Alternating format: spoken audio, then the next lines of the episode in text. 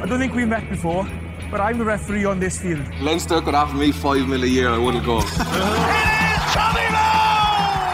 Rugby Rugby Weekly. Little reverse pass. Drive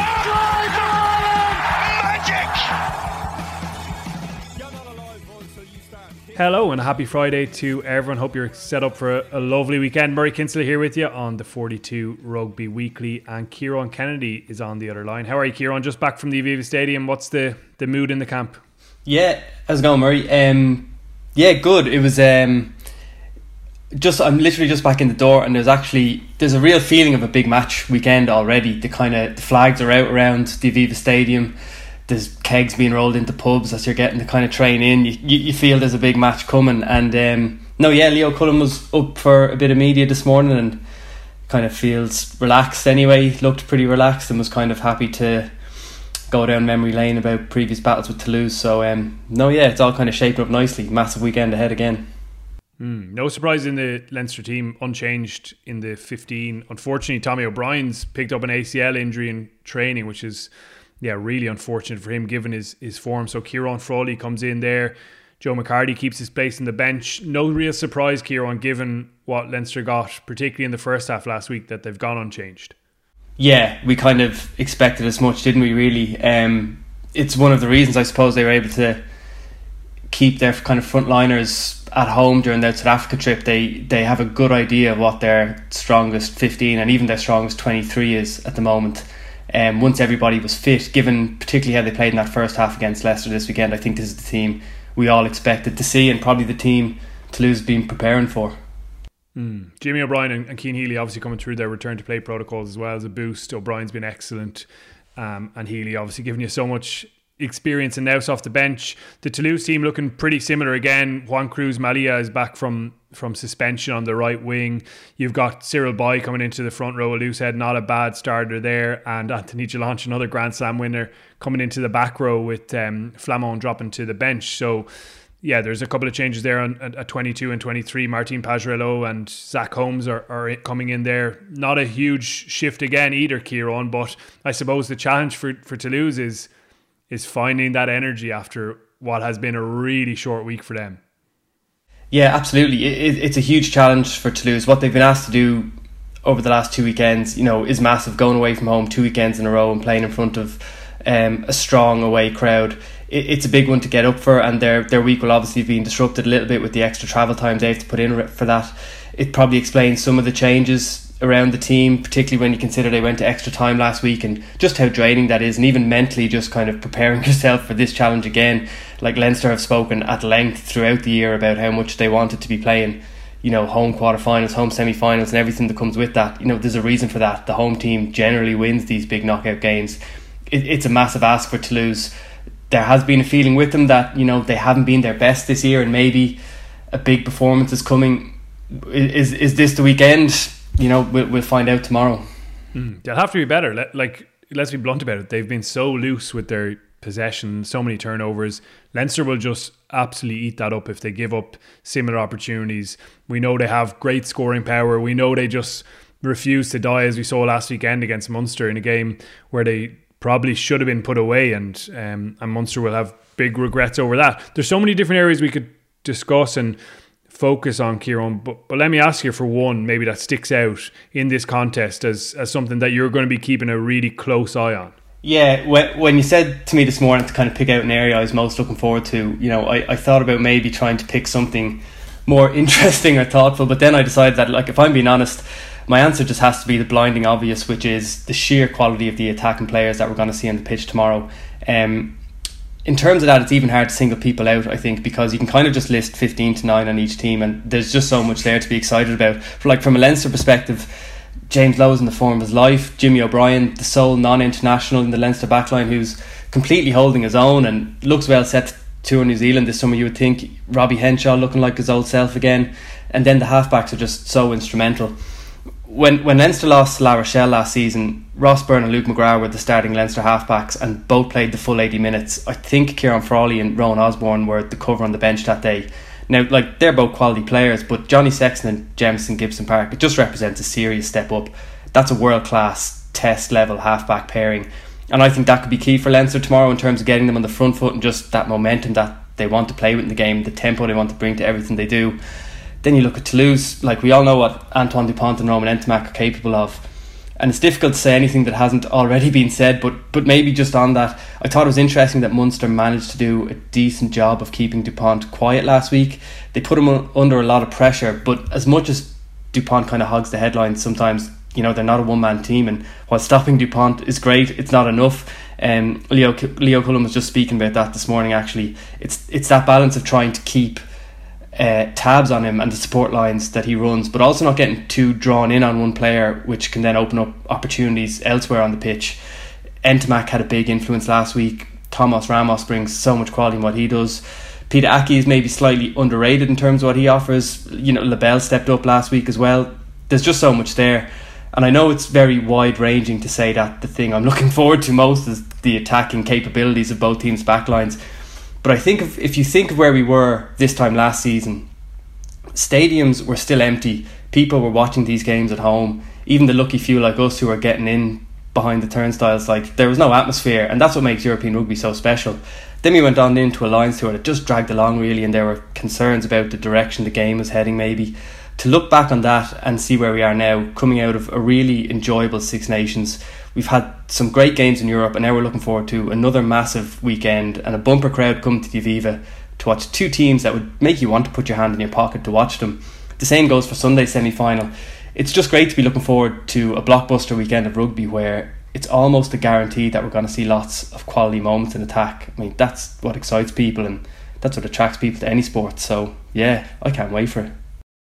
Yeah, I'll happily take them slugging it out and the defences uh, crumbling at all times because, as you say, the the armory there is is unreal and and you're dead right to flag a few of those Toulouse guys. Like Thomas Ramos, arguably gives the most impressive individual performance of anyone last weekend. Obviously, incredibly assured off the tee.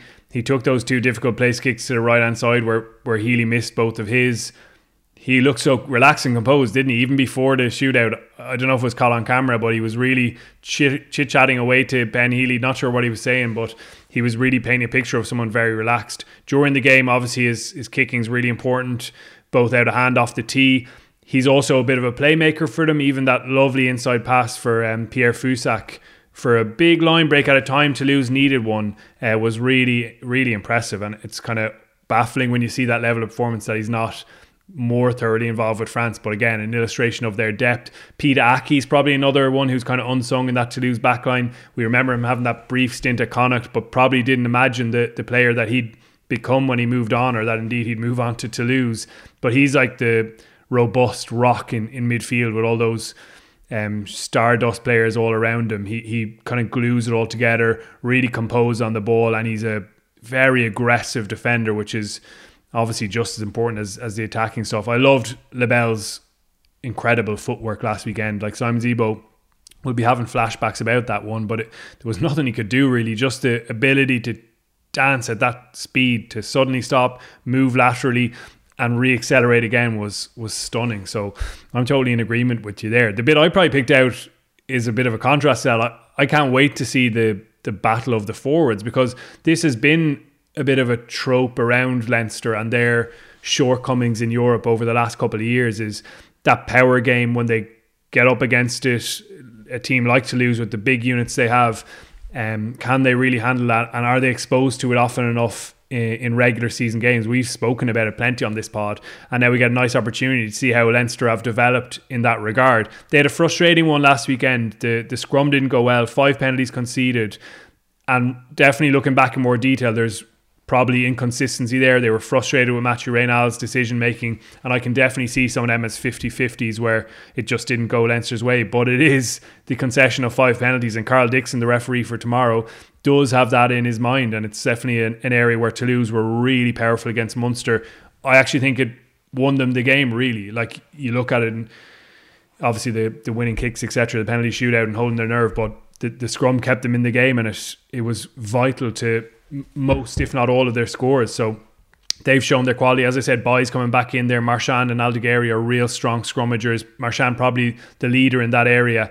And when you've got Rory Arnold and um, Emmanuel Meafou behind you, you've got a whole lot of grunt coming on, as well as Mauvaka, who's one of the best hookers in the world, coming off the bench with Neti and Ainu, who are, are really powerful as well. So it's going to be an onslaught for, for Leinster, but I would like to think that they have had that improvement, that they have learned harsh lessons in the past, and they do have power of their own. You know, they may not have exactly the same kind of bulk, but they've got Furlong, who's world class in that area, um, Kelleher and Sheehan, two of the best hookers alongside Marchand and, and Mauvaka as well.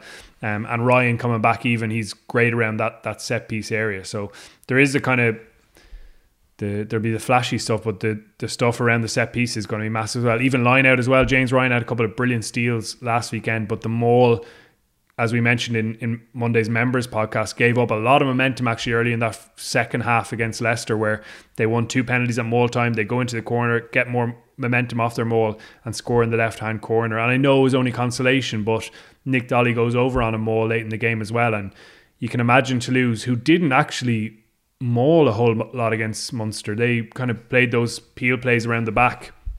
Um, that was a, a clear tactical decision with great reward, as in the, the Lebel try. But I think they'll probably be looking to test Leinster's um, might, I suppose, in that area as well. So it is kind of like a a complete battle, isn't it, Kieran? As you said, it feels like big game. It feels like a test match, doesn't it? Oh, absolutely, yeah. And and just on what you're saying there, I think it is interesting because apparently Leinster were genuinely very wary of the physical and kind of set piece threat that Leicester could pose last week, with memories of La Rochelle and Saracens in in mind in their mind, no doubt.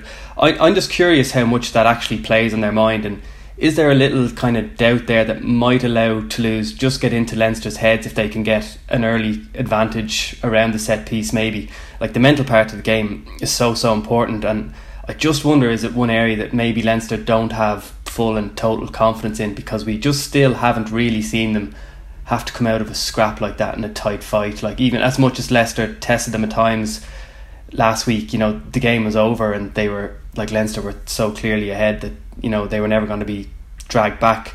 So I, I think that's just the one area that Toulouse can maybe try get a bit of an upper hand on Leinster, and I, I, it'll just be fascinating to see how Leinster would respond in that scenario because again we just haven't really had see them have to do that yet. Mm, such a psychological area of the game. Like one maul can can really set you back and dip those confidence levels. And there's a whole lot of technical stuff around it, obviously, but it is that kind of psychological and that sense that you're on top, playing on top of a team. That's that's really key. Just briefly on the other semi-finals, Racing versus um, Stade Rochelais, which we'll discuss on, on Monday in the members podcast with Birch and Gav, obviously in great detail. And I know Birch as a um, a French rugby lover will be all over that one as well. You've see we've seen the teams there. Nothing again majorly surprising at this stage of the competition. You wouldn't expect it. Um, La Rochelle don't have Will Skelton back, which is obviously a disappointment for them. But what's your your sense on that one, Kieran?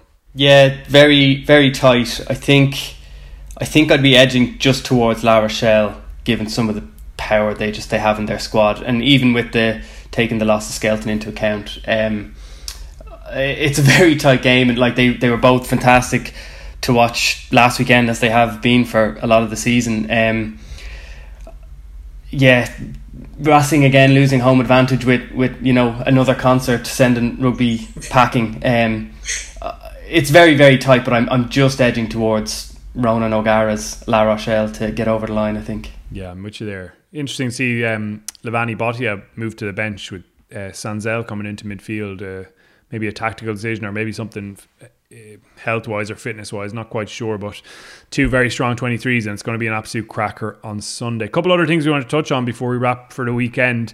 James Cronin's move to Leicester confirmed ahead of next season. Kieran, feels like a great move for him having spent that time with Biarritz. They've obviously had a tough season. He's enjoyed the experience as far as I'm aware. Why wouldn't you over in Biarritz surfing on the beach and living the life down there? But this is a nice step up back into the kind of big time for him. It is absolutely. Um, it, it will be a very different experience life in Leicester compared to life in Biarritz. But and, and you know it, it's a great move from. There's there's a few people who think he could still be doing a job in a Munster shirt. You know, um, I I thought it was interesting. Like the first uh, line of the Leicester press release from Steve Borthwick was that James is a physical player, and you know that's exactly what being a forward at Leicester involves. You know, it's it's a real test of your kind of prop credentials, I think, going there. It, has been a busy couple of days for, for Leicester. They've got Anthony Watson coming in as well. They've signed Jimmy Gopperth, who has so much Premiership experience.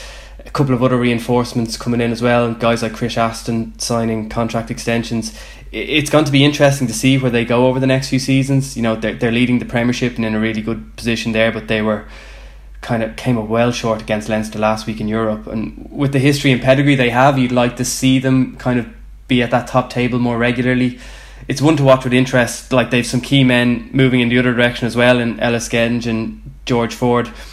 You, you hope they can kind of build on the the momentum that they've kind of created this year, and that you know hopefully Cronin can play a big part in that because he's he's a quality player and he still has plenty to offer. So it'll be interesting to see the direction that Tigers team heads. Mm, indeed, I think Leo Cullen a few weeks ago was um, tipping Steve Borthwick as next England coach as well. So it'll be interesting to see what happens there. It is hard not to see the Cronin one in the prism of Munster and, and think, what if, you know, he probably would have started against Toulouse at Loosehead if he was still there.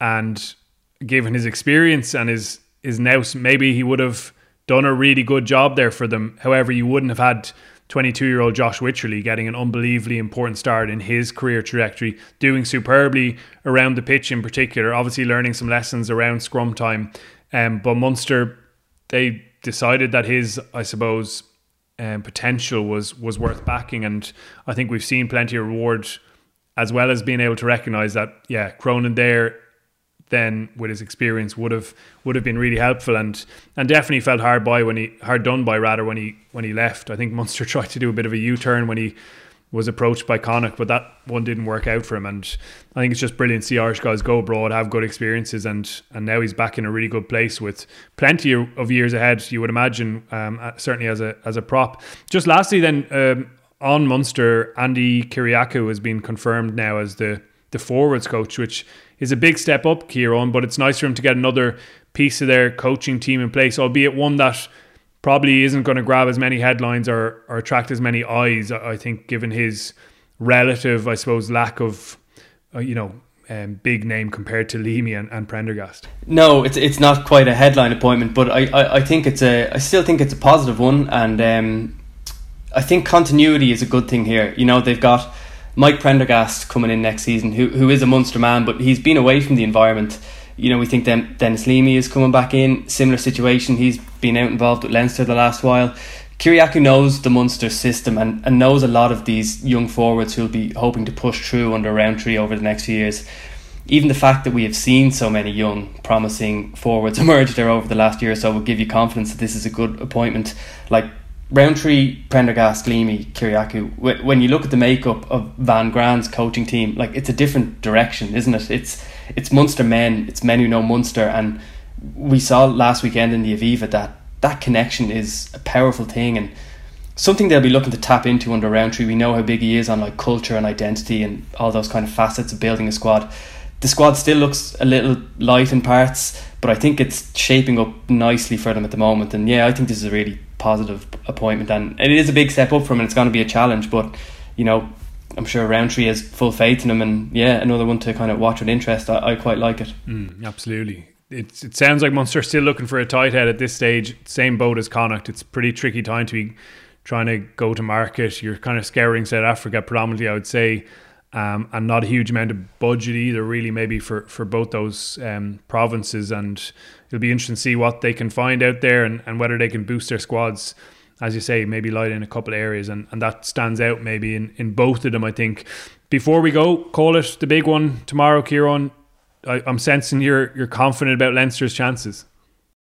I am, yeah, yeah. That kind of set piece and power that Toulouse have is, is the one little niggling doubt I would have if they can kind of get an upper hand there early on. But I think this competition has traditionally shown us that you know the best team throughout the rounds generally wins it. And at, this stage, Leinster have just shown us much more than Toulouse have, and you'd have to say they look a lot much better placed heading into this game, taking in home advantage and getting to rest their internationals ahead of last weekend and all the rest of it. For all the talent in the Toulouse squad, I just think all the small margins are tipping towards Leinster this weekend. And if they start well, like they did against Leicester, against the Toulouse team, who you know, we're, we're back in Dublin last week, had to go through extra time. They're going to be tired. They, they just haven't quite hit their stride yet this year. I could see Leinster winning this by 10 or 15 points if they if they make the right kind of start to the game. Well, that'll be big. Cheers uh, for all that, Kieran. Looking forward to seeing you there tomorrow. Yeah, nice one, Murray. Thanks. Cheers for tuning in as well. Uh, we will be back on Monday, as I mentioned, with the members podcast. It's members.the42.ie if you want to get involved. We're on every Monday, every Wednesday. We have guest interviews, analysis, and, and chat with Birch and Eoin Toolan as well. His stuff is brilliant. So, loads of reason to get involved with, um, yeah, big European games, Ireland tour down the line. So, members.the42.ie if you want to get involved. But have a fantastic weekend, and we'll catch you soon.